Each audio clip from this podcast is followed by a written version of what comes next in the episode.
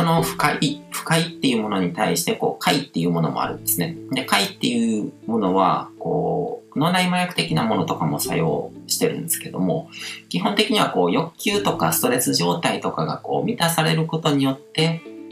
あの、快が生まれるっていうふうに、あの、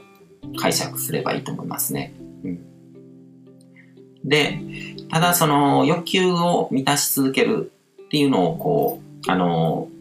受け身的にやり続けてるだけの人生っていうのは、まあ、快は受け取れるかもしれないけども、でも、ある意味、こう、奴隷とか家畜的な生き方で満足っていうことになっちゃうと思うんですよ。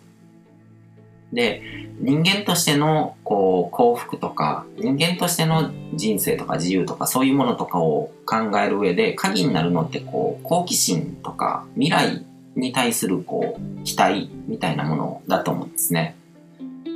うん。何か、欲求っていうものは、こう、原始的なものであればあるほど、こう、近視眼的なものなんですよ。目の前の何かこう、ストレス状態をなくすとかだったり、こう目の前のパッと欲しいもの、目に映るものとか、表面的なものとかをこう、受け取るっていうものがすごく表面的な、うん、あの原始的なものだと思うんですけども、理性の力を使うと、こう、抽象思考ができるので、すごく遠くのものとか、あのー、目に見えるものの背景にあるようなものとかを、に対してこう欲求を持つことができるんですよ。まあ、煩悩っていうふうに言ってもいいと思うんですけども、なんか、例えばこう、世界平和がゴールの人とかっていうのは、相当にこう、抽象思考ができてるんですね。自分のこう一人の個人の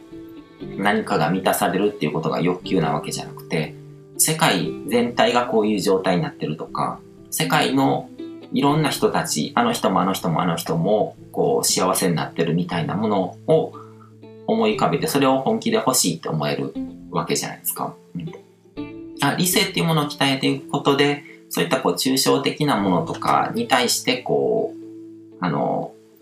欲求を感じることができると。で、それを満たすことがその人にとっての快楽になっていくと。うん、で、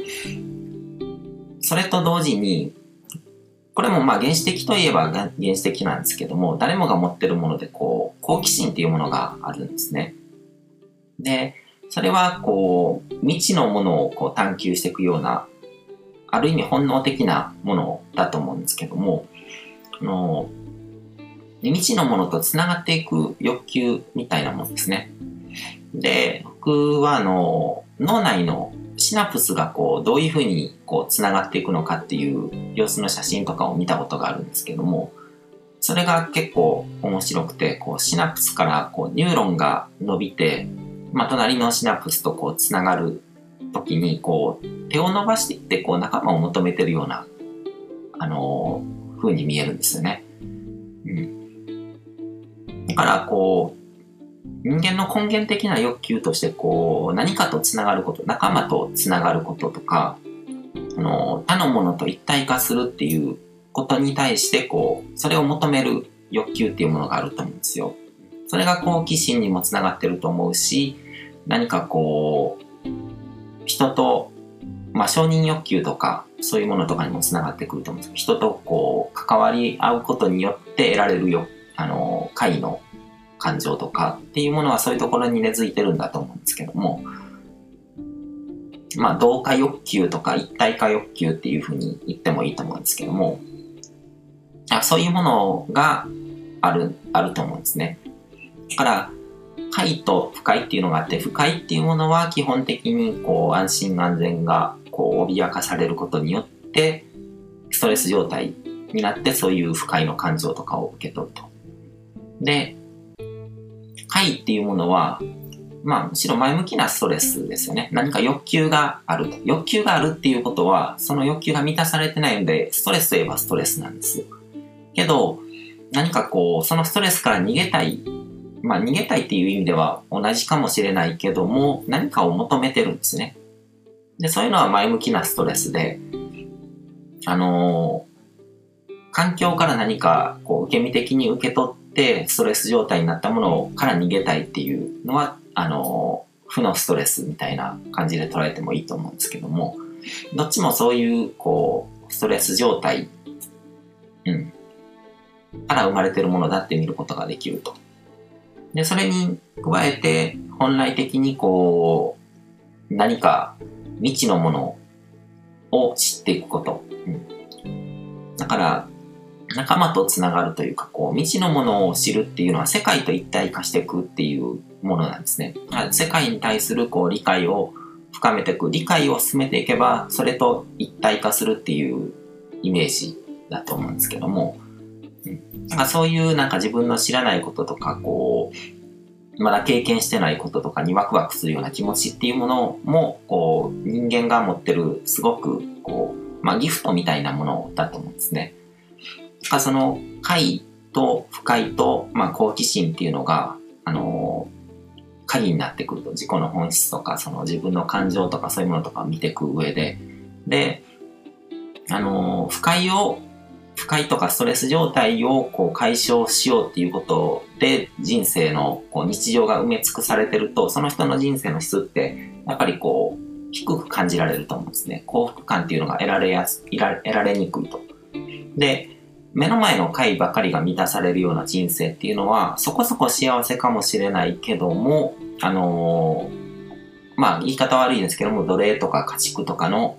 幸せみたいな。うん。で、人としての本当のこう、自由とか幸せとかっていうものを考えていく上で、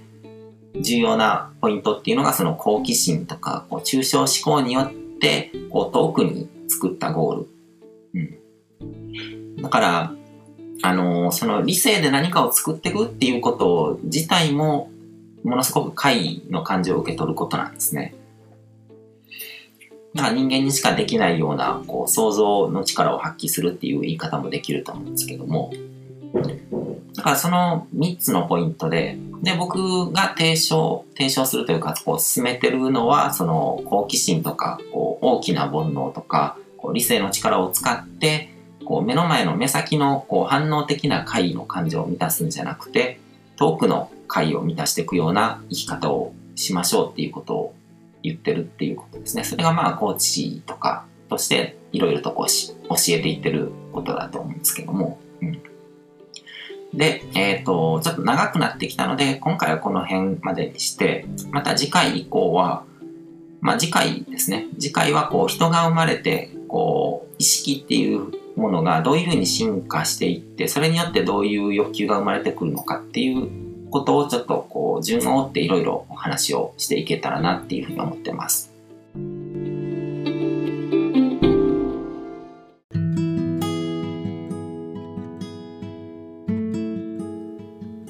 今回も最後まで聞いていただいてどうもありがとうございます。チャンネルの説明ページの方に僕が提供している悟り式コーチングの